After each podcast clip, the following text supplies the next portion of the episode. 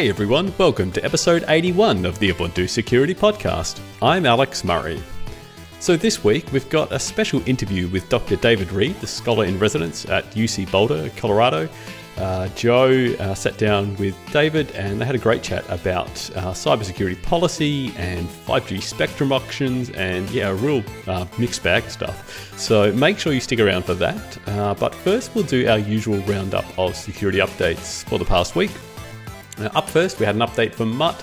So I actually mentioned Mutt in last week's episode, episode 80. Uh, this one was an additional vulnerability that was fixed, but also included a fix for a regression that could occur in that previous update. In this case, the vulnerability that was fixed uh, was for all of the supported Ubuntu releases going back to 1204 extended security maintenance. Um, so that's uh, 1204 extended security maintenance, 1604, 1804, 2004 long term support, and 1910. So in this case, uh, the vulnerability was that when connecting uh, to an IMAP, SMTP, or POP3 server via um, TLS, so you know, it then receives the start TLS uh, command, it could then go and read additional data that had been sent uh, you know, as the TLS connection was uh, told to be started. So essentially, that's a clear text uh, connection. So if someone can intercept that connection and inject their own content, uh, they could then inject additional data that then, when the TLS connection goes and gets negotiated, that could then be processed as sort of initial input to that connection. So essentially, arbitrary content injection uh, by an untrusted uh, third party. So that was fixed to basically just clear that input buffer uh, as it went to start TLS negotiation. And as I said, also included a fix for a possible regression in the previous security update uh, when connecting to some uh, secure servers. We then had an update for the NVIDIA graphics drivers. Uh, these applied to Ubuntu releases 1804 and 2004 long term support and Ubuntu 1910. Uh, in this case, it is both the NVIDIA graphics drivers and uh, the Linux kernel source package because that's used to generate the uh, DKMS uh, dynamic kernel module uh, builds for that as well. Uh, that basically just means that kernel modules get rebuilt whenever your kernel gets upgraded. So in this case, the but being a binary driver, we only have the details that NVIDIA have given us to go off of. So in, in the first case, uh, the CUDA driver failed to properly perform access control during IPC, and that could allow a local attacker to cause a denial of service or possible uh, arbitrary code execution. We then had an issue in the UVM or the Unified Virtual Memory driver. This is used uh, with the CUDA driver to give better performance. There was a race condition there that could allow a local attacker to again perform a denial of service. And finally, there was a uh, unspecified vulnerability in the virtual guest GPU driver. So if you are using uh, NVIDIA and passing that through to uh, your VMs, uh, that could allow an attacker to perform certain privileged operations that could uh, uh, result in a denial of service as well. So they were all fixed for the NVIDIA graphics drivers. Then we had an update for glib networking. Uh, this is one CVE that applied to Ubuntu releases 1604, 1804, and 2004 long term support and 1910. Uh, this uh, glib networking library is uh, used to provide kind of additional TLS support and things like that to uh, the glib library itself. So glib is uh, by the GNOME folks, and that's used for kind of a lot of low-level things uh, in GNOME, things like you know just general sockets and file accesses and threading, all kinds of stuff really. and so yeah, this provides sort of TLS on top of that. In this case, uh, the library would uh, fail to validate the, or verify, should I say, that the host name of a server's TLS certificate matched the uh, expected host name that it was connecting to. Uh, and this would only occur though if the client failed to specify the host name itself directly. Uh, so if you don't provide a host name, you know, it would then go and fail, and so that would be you know normal. But if you uh, sorry, if you don't provide the host name, it wouldn't fail to validate it. Uh, it would just go and yep, that's great, even though you know the host name would not necessarily match who you were connecting to. And there was one uh, particular client, Balsa, that uses glib networking. This is a, a mail client for GNOME that actually did this. So if you were running Balsa, it could potentially connect to you know some different mail server as a result. If you could trick it, you know via DNS or some other manipulation. Uh, so that was fixed in glib networking to make sure that that is always validated and actually updated in Balsa as well to make sure it did provide uh, the expected hostname as well to the uh, glib networking function. And last up, we had an update for Mailman. Uh, so this was for Mailman in Ubuntu 1604 and 1804 long-term support. In this case, uh, it was a uh, kind of arbitrary content injection. So uh, the is the archive login page, so private archive login page. So if your mailing list has a private archive, to be able to see that, you have to log in, you know, to this private uh, login page, and you know you provide a username or whatever to that, and it would fail to validate that input, and then would you know echo that back to you, and so uh, it would then echo back arbitrary contents. You could inject whatever you want, you know, through a crafted URL. Uh, so that was fixed for Mailman. And that's it for this week in security updates. And a bit shorter this week, but a good thing too, because we've got this great interview coming up next, as I said at the start, with Joe and uh, Dr. David Reed, the scholar in residence at uh, UC Boulder.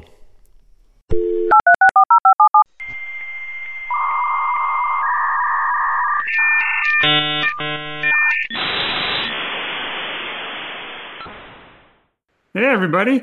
Um, thanks for joining us again on the Ubuntu Security Podcast. And this week we have a special guest. We have uh, Dr. David Reed, who is a scholar in residence at the University of Colorado at Boulder. Um, before that, he was the chief strategist at Cable Labs. He was at the FCC.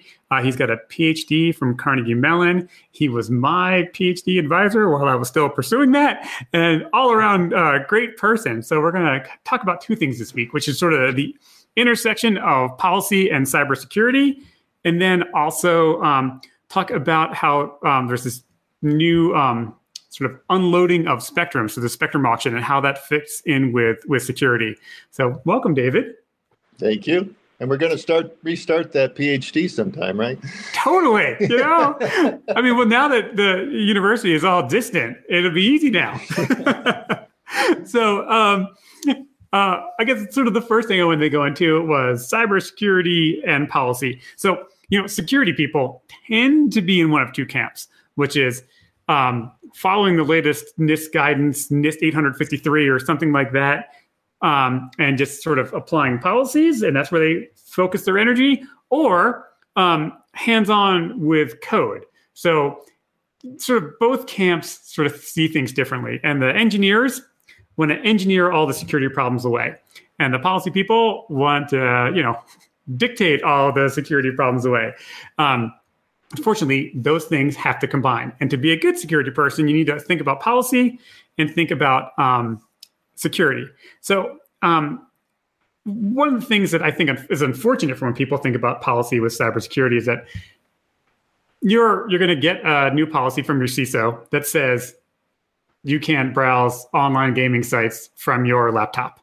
And that's sort of the end of their thought of policy. But policy has a, a, a much bigger, um, much bigger coverage than that. It can cover things that I think are really important right now, like data retention.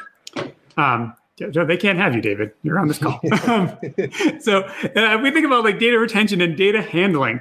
Think about GDPR. So actually, in your experience, David, has GDPR had a uh, an impact on on what people are doing in security? Well, um, so great question. Let me back up a little bit and and and talk a little bit about how you're differentiating on policy here and how there's policies that say are, are part of how you how company operates its PKI, right? Mm-hmm. That are uh, mm-hmm. associated with procedures for uh, protecting um, you know the certificates and, and the the root uh, authority and the like. But what what we're talking about here on, in this case on policy is the public policy aspects mm-hmm. of of uh, security, and that has increasingly become a um, a regular topic that we see in the headlines, right? mm-hmm. of, not just of hacks, but it's now um, the security on the internet is uh, is is something that's determining public, you know, uh, diplomacy between mm-hmm. nation states as China and and uh, Iran and Russia take a different perspective on how they think the internet should be uh, uh managed within their countries versus in the United States and in, in other Western countries with an open internet philosophy. So a lot of that re- resolves around security issues, right? And and so um, what I, you know having taught, I teach an internet policy class here at uh, CU Boulder. One of the things that I, I try to um, emphasize uh, with my students is when do you regulate? When do you create policy? mm-hmm. Because uh, we now kind of have in this era of instant gratification over the internet of being able to tweet or email or do you know uh, Instagram out information. Mm-hmm we're very reactive and we'll say there ought to be a law mm-hmm. to protect against this. And and so we're very reactive. And as kind of a academic slash policy wonk, I get concerned about that kind of you know run to one side of the ship versus the other mm-hmm. whenever some topic comes up, somebody gets hacked or uh, we, we, learn about something. And so the um, one of the key elements for figuring out when we regulate is to figure out first what's the problem. Mm-hmm kind of what would be our policy objectives for that and is there something here that the market's not going to to solve here so you you have your economics background mm-hmm. right and sure so do. you appreciate the notion of a market failure right yes so well, you, mm-hmm. we want to have policies that in some sense are trying to fix some kind of a market failure and security, cybersecurity has a unique set of market failures mm-hmm. upon which you can predicate a new policy. But if you're just reacting to something on the surface and emotionally, you're going to lose that. Mm-hmm. All right. And so, yeah, and, go ahead. Well, I was like, just a really good example of sort of reactionary policies mm-hmm. are we ha- we have um, the government wanting to get into your phone if they're because it's encrypted after an incident. Um, and then now you've got people saying, well, we should build backdoors into phones, or we should no longer allow end-to-end encryption because we need a backdoor into that. And that's sort of a, I think, a knee-jerk reaction to some current thing in the headlines. It's a really good example for what well, and, and, and, so if we were to break that down, the problem is at times there's bad guys with phones, and there's information there that we want to get there. That that we, if we could mm-hmm. learn about that, then we could protect others, right? And so mm-hmm. society has this need often to get to information, and versus individual privacy concerns, mm-hmm. which is not a right in the Constitution, right? So mm-hmm. we got it, it's but it's mm-hmm. something from a legal perspective that there are laws that are trying to protect individual um, needs to protect their own information. So you're going to have to balance mm-hmm. that uh, if you're creating a policy for how the government might access mm-hmm. the uh, information. And as we know, there's kind of a history some of some of the the the, app, the, the security apparatus having clandestine backdoors, and mm-hmm. that lacks transparency. And so if we have policy objectives that are created according to certain principles, such as transparency, mm-hmm. so that we have a, a sense for uh, what is happening, then um, that's good uh, policy. You know, so s- some of the market failures that you know might be interesting uh, for your audience uh, on the cybersecurity side. One is there's misaligned incentives often, mm-hmm. uh, in the sense that you have an IT department, they're just trying to get something done you know, in a bank or something, and they might put together some security approach, but it's really not their information or their bank account mm-hmm. or their their money that's at stake, right? Mm-hmm. So that's a misaligned incentive that potentially though you, you have a problem with the customer, and this can happen in health, and mm-hmm. you know, in terms of uh, with HIPAA information as well. Mm-hmm. Uh, that they might be much more substantially harmed than those who are uh, implementing. The other is an information asymmetry, mm-hmm. right? So remember, markets. Great thing about markets mm-hmm. is Adam Smith's invisible hand, right? I mean, there's mm-hmm. no way you can replicate all that distribu- distributed sources of information that figure out what's the right price. Mm-hmm. You just cannot do that. But with um, the, the problem that we have is that there's a lack of an incentive for people to disclose they've been hacked, right? Mm-hmm. Companies. And so even though it might help society in general if a company were to disclose, hey, this is the hack, this is what they did, so that mm-hmm. others could prepare for it because they're concerned about their mm-hmm. reputation, they don't do that, right? Right. And so we heard for a really long time that it didn't really matter if you've been hacked because your stock price goes up. But somebody just released a report, I can't remember who it is, um, I'll put it in the show notes, um, that over over a three year period, yes, stock price does go up for a company that's been hacked, but it's at a significantly lower percentage in the market. So while you could say you look at Target, Target stock price went up, but it underperformed the market over three years by almost 30%. So there is, we actually are now seeing that there is an impact. But but to your point, why if you if no one's saying you have to disclose it, why disclose it at all? Because then it won't affect your your stock price. Well, and I even, was- if you, even if there's a disclosure requirement, there's an incentive Mhm. to not, right? Right. And so that is a reason for a, a policy, say, that would say you need to disclose this. And so a lot of the different uh, uh, privacy um, uh, laws, like the GDPR, Mhm. uh, do require a disclosure within a certain amount of time, you know, a week or less, say, of, of a hack in order to uh, address that information as- asymmetry. Because not only can other people not necessarily, other companies uh, be able to react and utilize that information, but it's also that how do you how do you know what amount of security investment there should be if nobody's really talking Mhm. about it?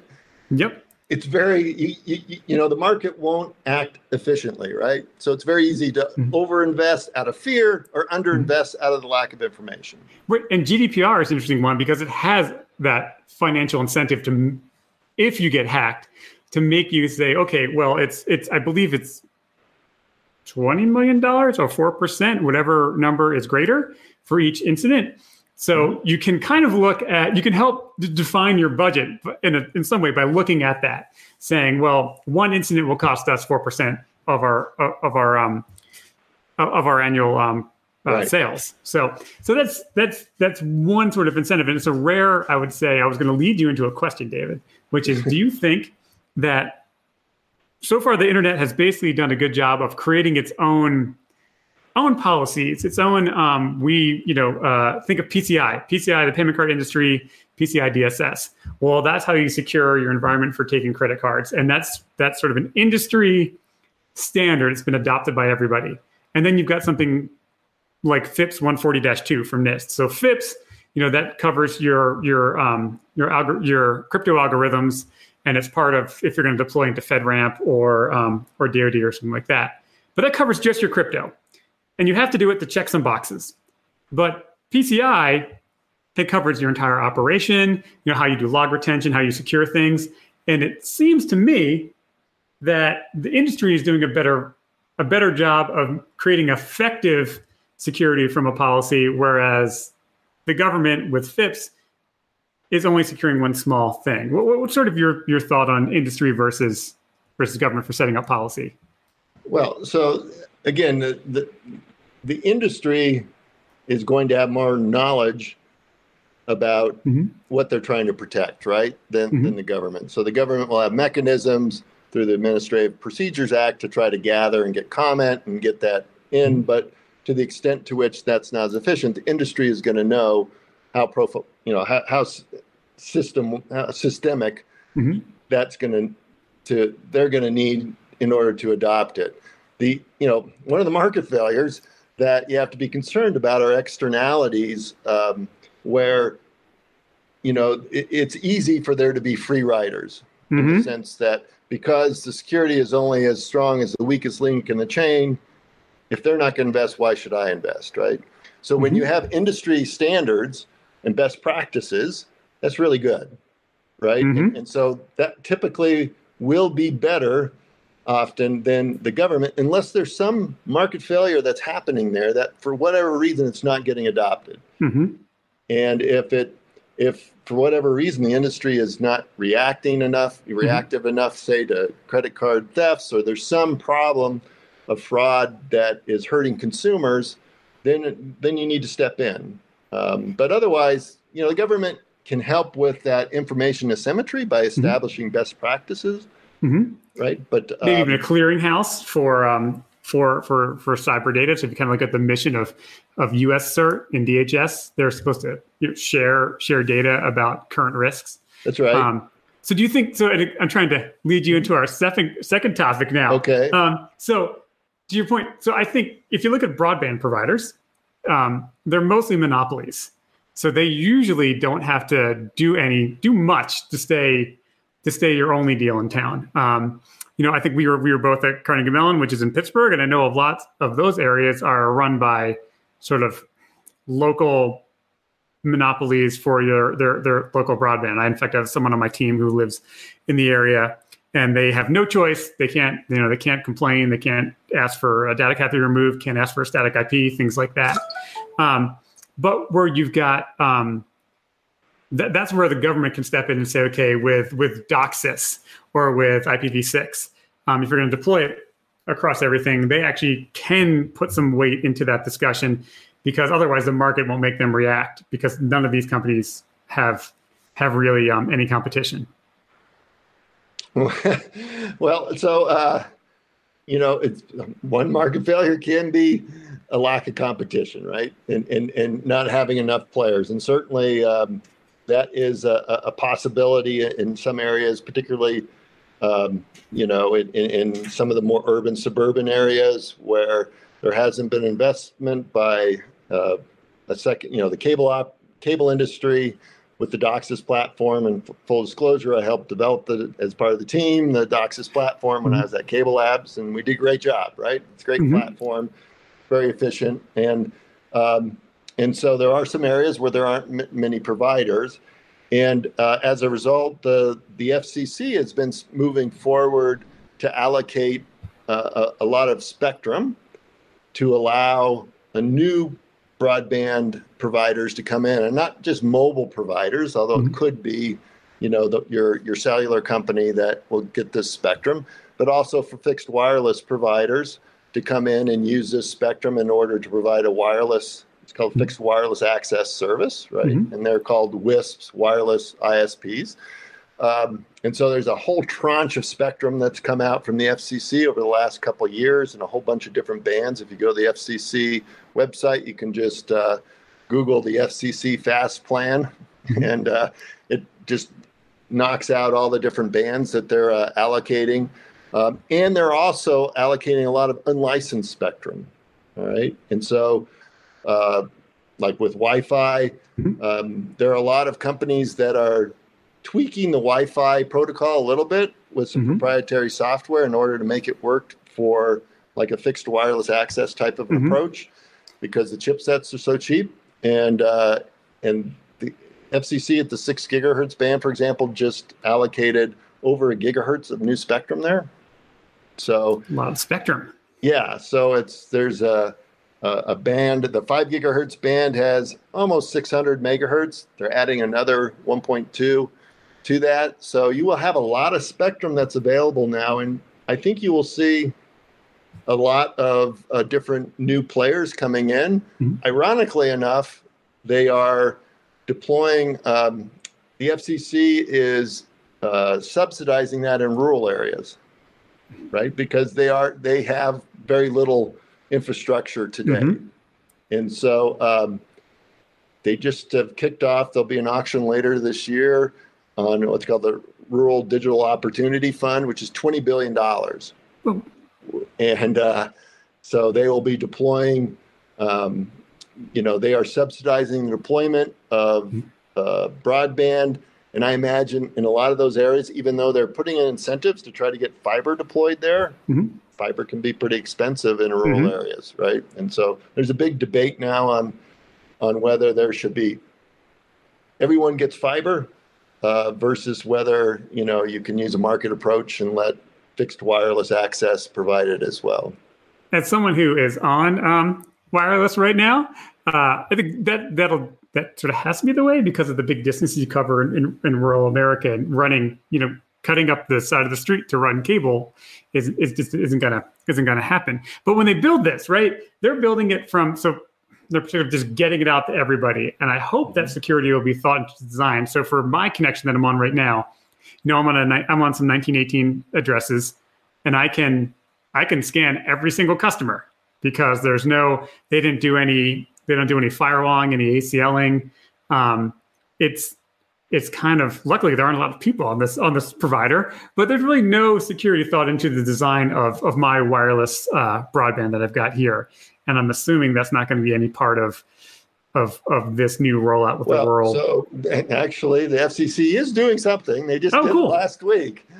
Um, they just uh, passed basically a declarative ruling, which is just kind of a summary trying to summary uh, decision to uh, remove any uncertainty that will that states that anybody who receives this funding has to uh, comply with uh, supply chain security requirements. Right? Okay. And so, uh, as you uh, probably know a lot better than I do, who the who the players might be Mhm.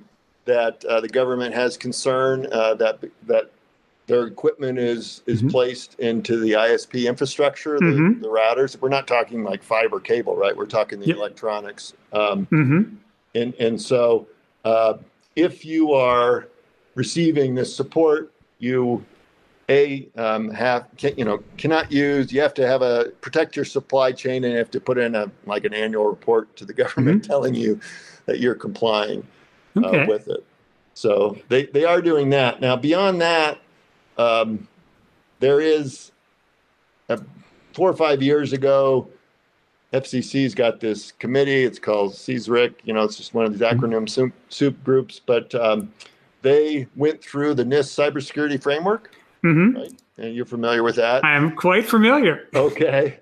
And you know it. There are a lot of different uh, as you wait work through the framework. Mhm. A lot of different things that it suggests you do, best practices and potential Mhm. standards to address particular concerns that Mhm. you're implementing in order to for your risk management program for Mhm. for cybersecurity, right? And so they have highlighted recommended steps within that Mhm. for those companies that are uh, broadband providers. But beyond that, it's all voluntary. They haven't done much beyond that. Well, well, it's at least at least it's a great start. And um, I think at this point, this might be our, our longest ever um, Okay. uh, Ubuntu security podcast. That's what Uh, so- happens when you have a professor, right? He, yeah, exactly. Well, and the next professor, next thing you know, we're talking all day. Um, David, thank you so much for joining Sure. us. And um, everybody listen next week. We're going to hit stop. thanks a lot, Joe. now. I appreciate the opportunity.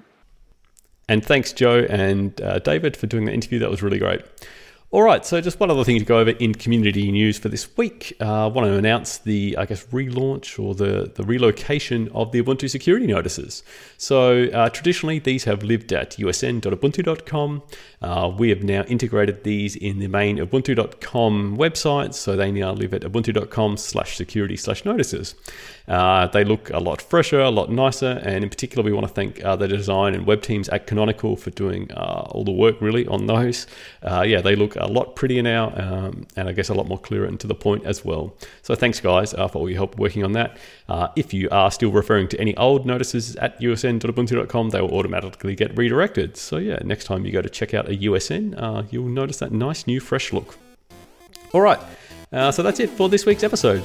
Uh, as usual, if you want to get in contact with the Ubuntu security team, you can reach us at security at ubuntu.com. We also hang out in the Ubuntu Hardened channel on the Freenode IRC network. Uh, we do have the security section on discourse.ubuntu.com if you are already there as part of the Ubuntu community. And finally, we are on Twitter at ubuntu underscore sec. So thanks everyone for listening again for another week. Uh, I should note that next week uh, there is not going to be an episode of the Ubuntu Security Podcast. That's because it is the uh, mid product cycle sprint. Uh, so myself and Joe and others will be attending that uh, virtually. Uh, so yeah, we will do uh, a podcast episode though the following week. Uh, so yeah, look out for that in two weeks' time. All right, so yeah, thanks again everyone for listening again for another week. I'll talk to you soon, but in the meantime, keep calm because we've got your back. Bye.